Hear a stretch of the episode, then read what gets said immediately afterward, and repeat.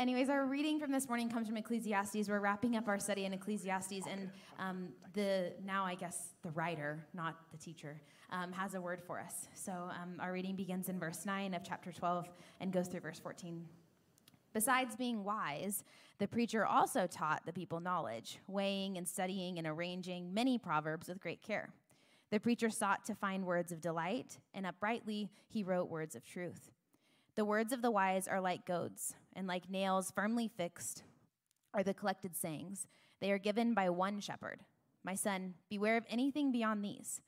Of making many books there is no end, and of much study is a weariness of the flesh. The end of the matter, all has been heard. Fear God, keep his commandments, for this is the whole duty of man. For God will bring every deed into judgment with every secret thing, whether good or evil. You can be seated.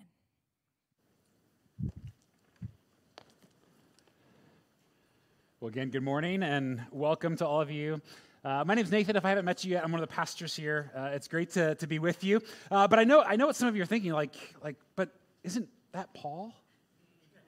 Isn't our new campus pastor, isn't he finally here, and we have to listen to Nathan preach again? First of all, that's hurtful, okay? I do my best, all right? Second, though, yes, that is Paul, and it's on purpose. We want to kind of ease him in, let him kind of get acclimated, right, and begin to let their family flourish and all that stuff here. So we're going to take it kind of slow, okay? What does that mean? Well, it means you're still stuck with me for a while. I'm going to still be here off and on throughout the summer. I'll continue to preach occasionally as well. Paul's first sermon will be next week, so he'll do that, and then we'll kind of tag team it over the coming months a little bit as well. We also know many of you probably want to have Paul and his family over, get to know them. We love that. Do that. Send those invitations. Make that happen. But I also want you to know we've said to Paul, hey, no more than once a week. Don't do that to your family at this point, okay? And so if it's slow to get that scheduled, blame me. Not him. We just want them to be able to establish good rhythms as a family this summer and get settled into their new home in Kansas City, all those kinds of things. But do send those invitations. I know they would love to do that. We're excited, aren't we? This is a big deal, big change for us here at the Shawnee campus. It's really exciting.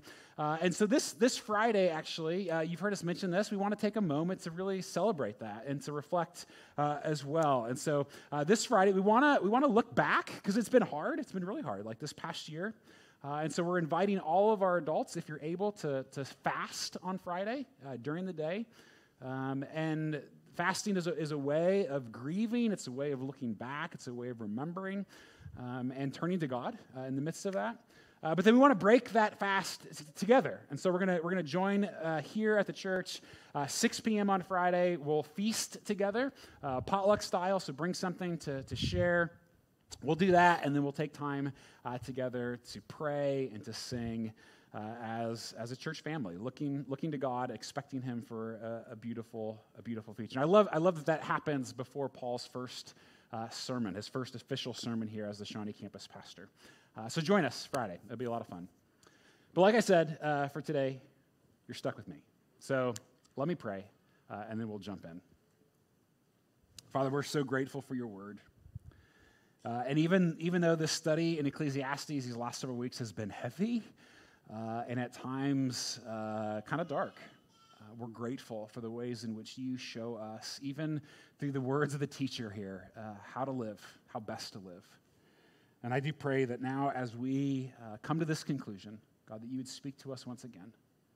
Show us more of who You are and who we are, who You've called and created us to be, and how our only hope is in Your Son, Jesus.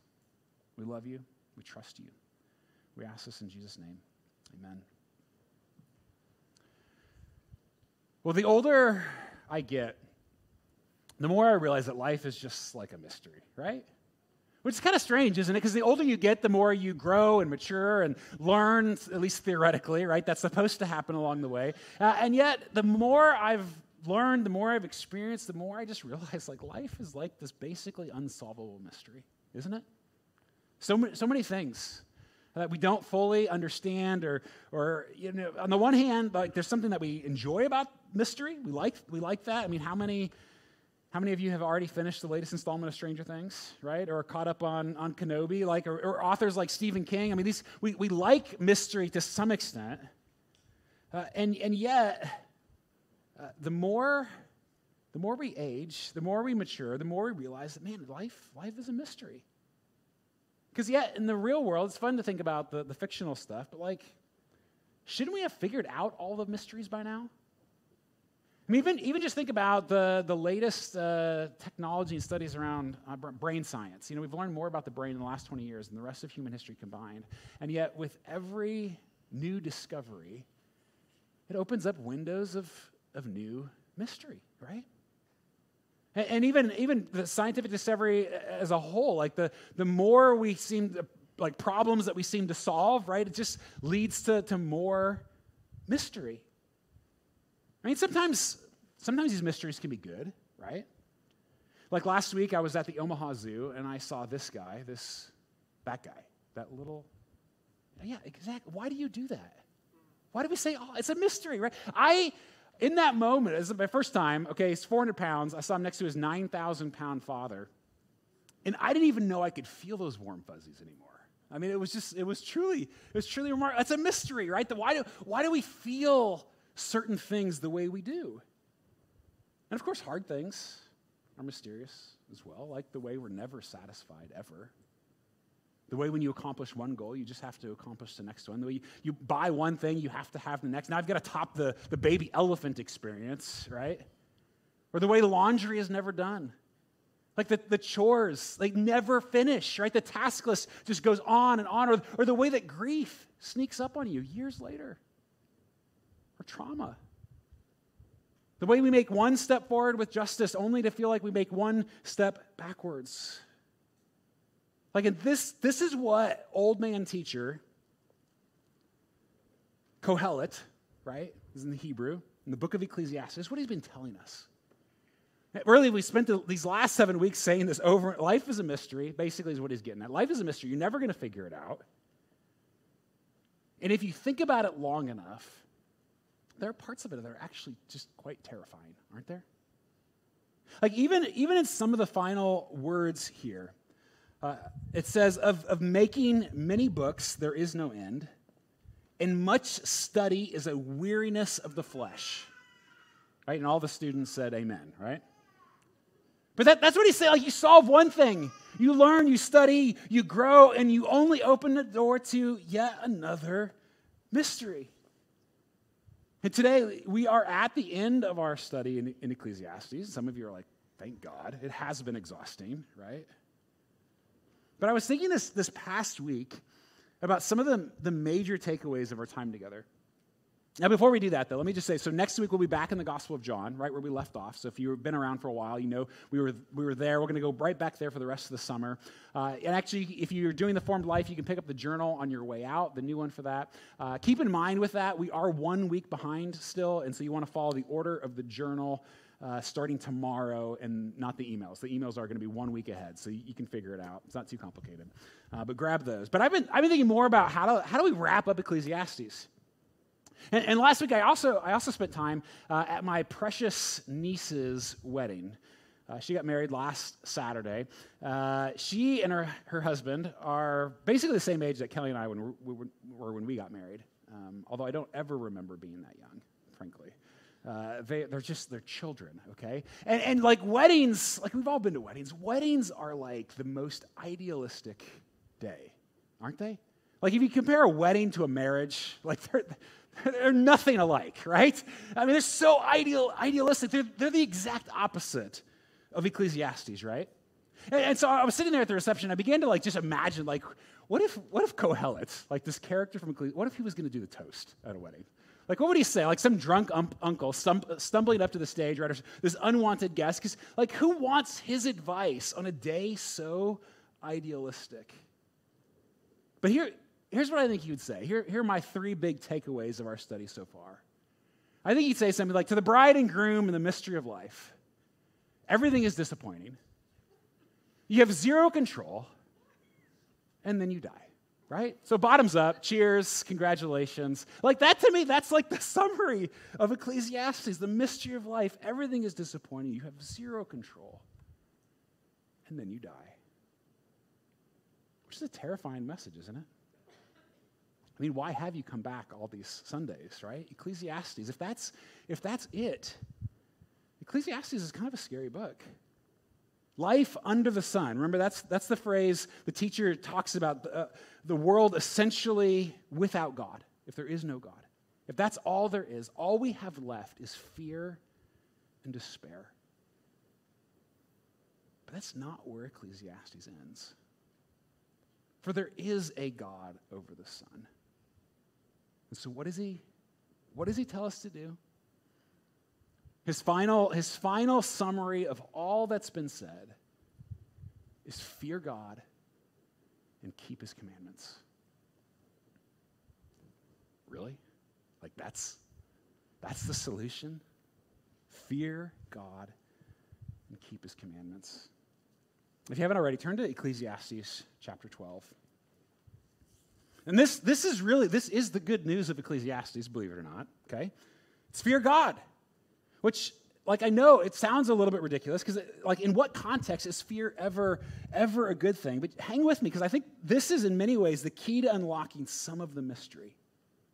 And there are three things fearing God does for us as we understand the message of this book. Three things in particular. First of all, fearing God frees us from fear, which I know sounds like a crazy contradiction, right? Sounds ridiculous, but hang with me for a moment. Fearing God is actually what frees us from fear. Because that mystery, right? The sense that you have zero control and then you die, right? That sort of haunting feeling that we all get about life. Like, that's terrifying. But the only way not to be enslaved by that fear is to fear God instead. And so he says in verse 13, again, this is like the final climax, right? We're going to kind of work our way backwards in these words, but Verse 13, start there. He says, the end of the matter, all has been heard. Fear God and keep his commandments. For this is the whole duty of humankind. For God will bring every deed into judgment with every secret thing, whether good or evil. And then he kind of drops the mic and walks off, right? Because that actually sounds even scarier, doesn't it? God sees everything, he says, will judge everything, even the secret thing. So expose all of it. I mean, of course, that's scary, right? Who wants that? And yet, if we fear God, if we fear him rightly, what does that even mean? Because again, fear, so often we consider it as just purely a bad thing, right? But what does it mean when he says fear God? Let me give an example. Maybe it's a silly example, but it's one of the best I could come up with personally.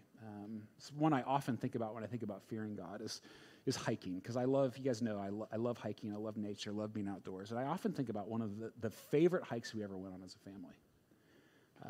You could ask my wife, ask our kids, like it is right up there. This one in particular was the scariest. Like bar none, the scariest hike we've ever been on. It's like, it's ridiculous. So it's Angel's Landing in Zion National Park. Outside Magazine actually called it one of the 20 most dangerous hikes in the world. And I did this with my kids like a couple years ago.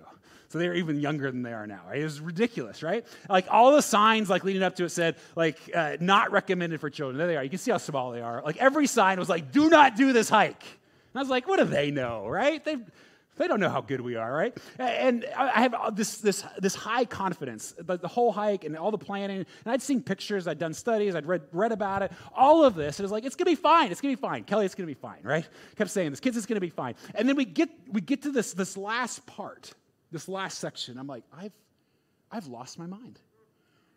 In fact, like here's a picture of the trail. That's the path. Like I'm not kidding. Here's another angle of it. That's what you do. You go up that way. There's a chain that you can hold on so you can like try to not die, right? And we see this together as a family. Like, are we doing this? Right? It was terrifying. Right? There's a 1,000-foot drop on one side, 800 feet on the other, all while you ascend the last 500 feet while you're already exhausted. And I did that with my kids, right? Some of you are like, you are not a sane person. I know, I get it. But listen, so it was terrifying, truly terrifying. Like holding onto the chain with one hand, holding onto the kids with another, like it was terrifying.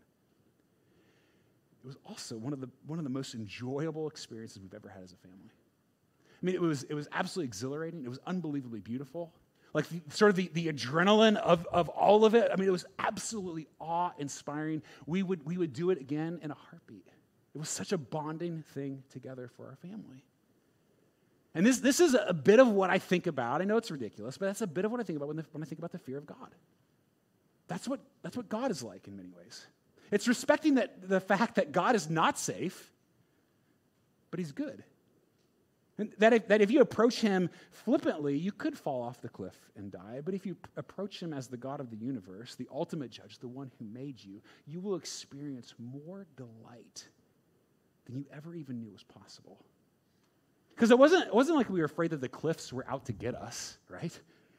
But we knew that if we didn't respect the cliffs or respect the laws of gravity, right, that'd be on us. It wouldn't turn out well. But if we had an appropriate fear, there would also be so much joy. In fact, one of my favorite recent books is by British author Michael Reeves. Oh, you got to read this book. It's so good. It's on the fear of God. But the title says it all. It's called Rejoice and Tremble. Because that's his definition of what it means to fear God. You tremble because you owe God everything, right? But you rejoice because he is everything. And there's such satisfaction when we come to him rightly. And Reeves, he makes a compelling case that the reason we're so afraid today, and I mean, would anybody argue that? Like, we're terrified of everything all the time, right? Culturally. In fact, he writes, and therein is an extraordinary paradox, for we live more safely than ever before. More safety than almost any other society in history. Safety has become the holy grail of our culture, and like the holy grail, it is something we never quite reach. Protected like never before, we are skittish and panicky like never before. And the reason we're so afraid, he writes, is because we no longer fear God. For if you don't fear God, then you will be afraid of everything else, right? Because the world is a scary place. The mystery of it, the zero control, and then you die.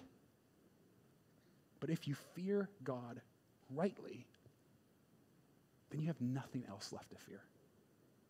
Again, quoting Reeves here, he says, I want you to rejoice in this strange paradox. The gospel both frees us from fear and gives us fear.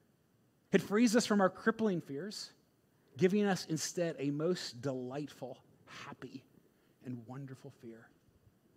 And one more quote. I do love this book. You got to read this book. He says, for the nature of the living God means that the fear which pleases him is not a groveling, shrinking fear. Sometimes we think it's got to be like that. That's not it. No. He's no tyrant. It is an ecstasy of love and joy that senses how overwhelmingly kind and magnificent, good and true God is, and that therefore leans on him in staggering praise and faith. Fearing God simply means living as if he's real, right? That God actually exists and that he's watching and he has expectations for the ways in which we should live, which is scary. Like, you can't deny it. That's scary. But if you're with him, like, what a relief. He's watching. He's real. He will hold the world accountable. And even though I have no control, he has all control. And even though so much of life is just a mystery to me, he understands all of it. He knows every detail. Again, you can fear God, rejoice and tremble, or you can fear everything else. But if you fear him rightly, you have nothing else left to fear. Fearing God frees us from fear. That's the first thing. And who doesn't want that? Oh man, we're so afraid. We crave to be set free, don't we? That's the first thing. Second, fearing God also frees us from despair. Fearing God frees us from despair. Has anybody else felt just maybe a tiny bit of despair as we've studied Ecclesiastes together? Maybe just a little bit, right?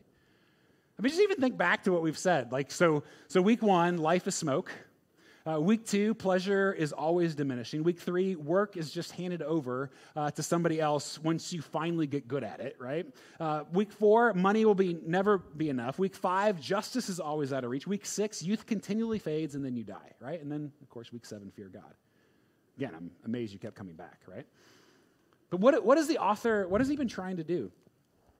Go back to verse 11. Again, we're going to kind of work our way backwards here. Go back to verse 11. Because this is still part of the author's conclusion, part of his summary. He says, the words of the wise are like goads and like nails firmly fixed are the collected sayings. They are given by one shepherd. Well, good grief, what does that mean?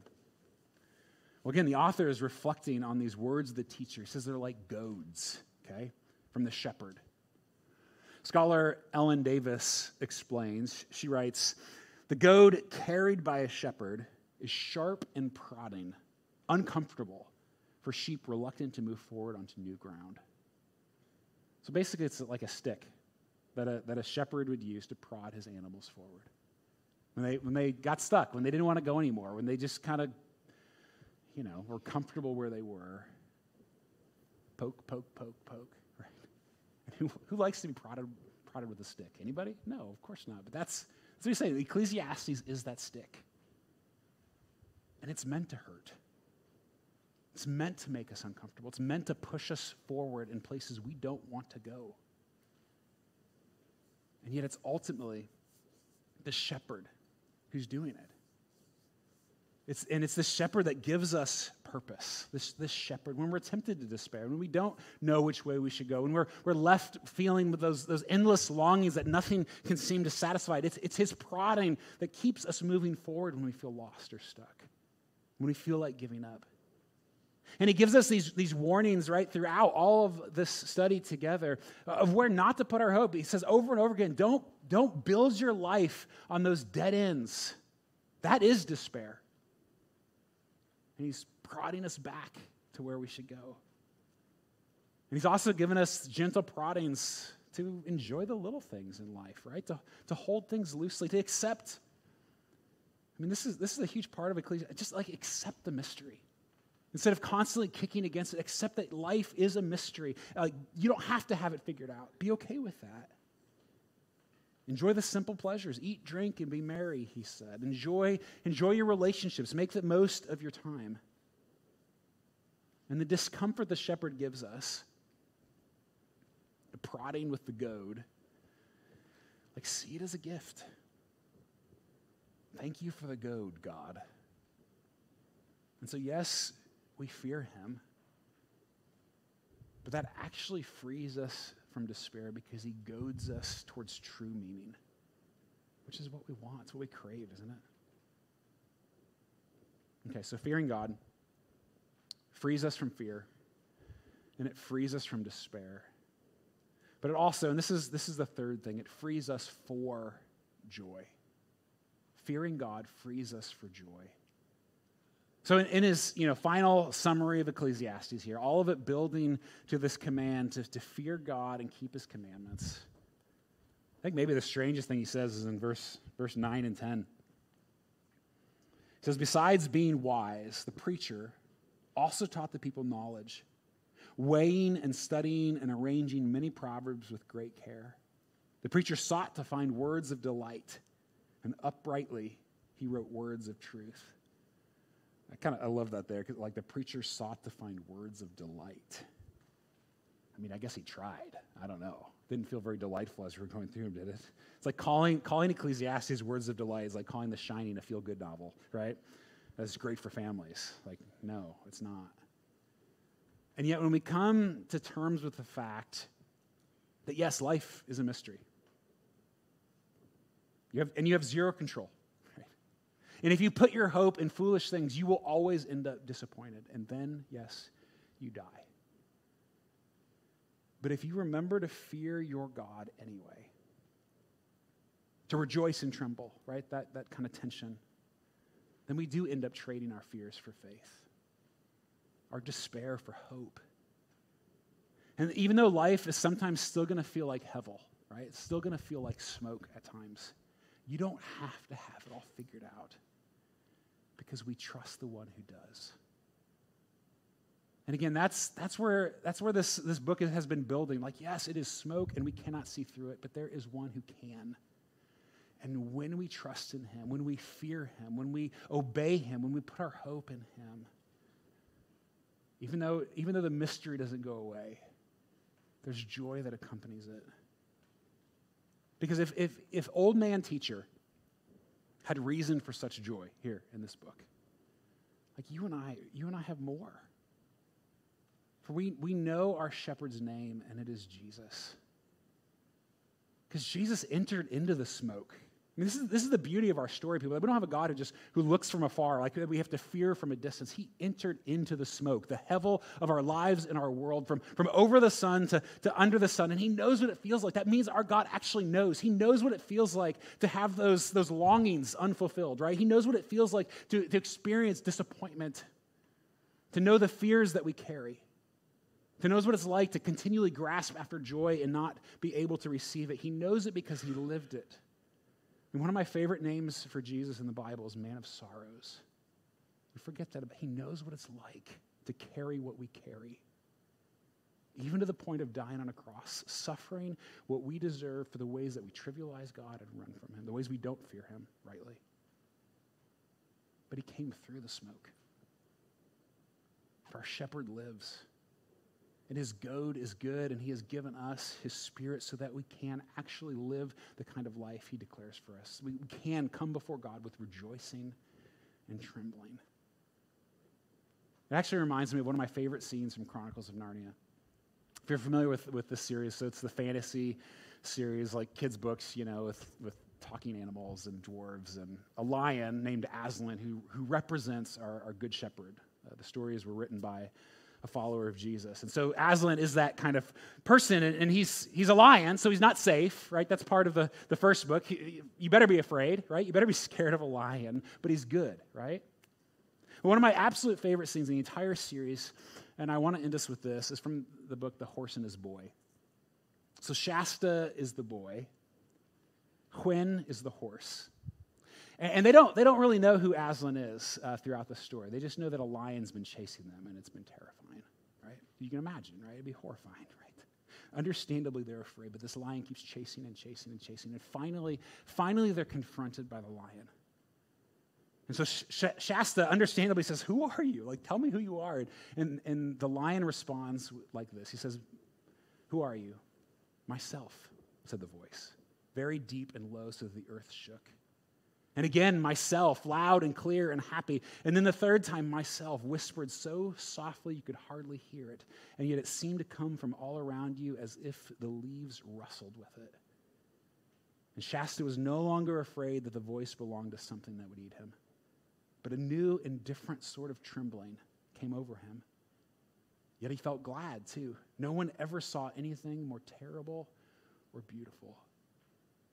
And then in the climax of the story, Hwin, the horse, also meets the lion. Again, you just imagine like a horse meeting a lion, right? And not thinking that he's lunch in that moment, right? But I love. Listen to these words. Then Hwin, though shaking all over, gave her strange little neigh and trotted across to the lion. "Please," she said, "you're so beautiful. You may eat me if you like. I'd sooner be eaten by you than fed by anyone else."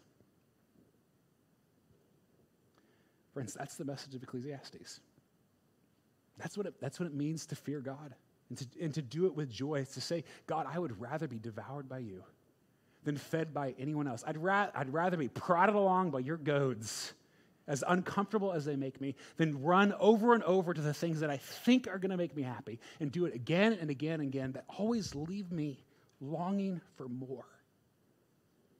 Fearing God like this is the greatest pathway to joy. So church, rejoice and tremble. Let's pray.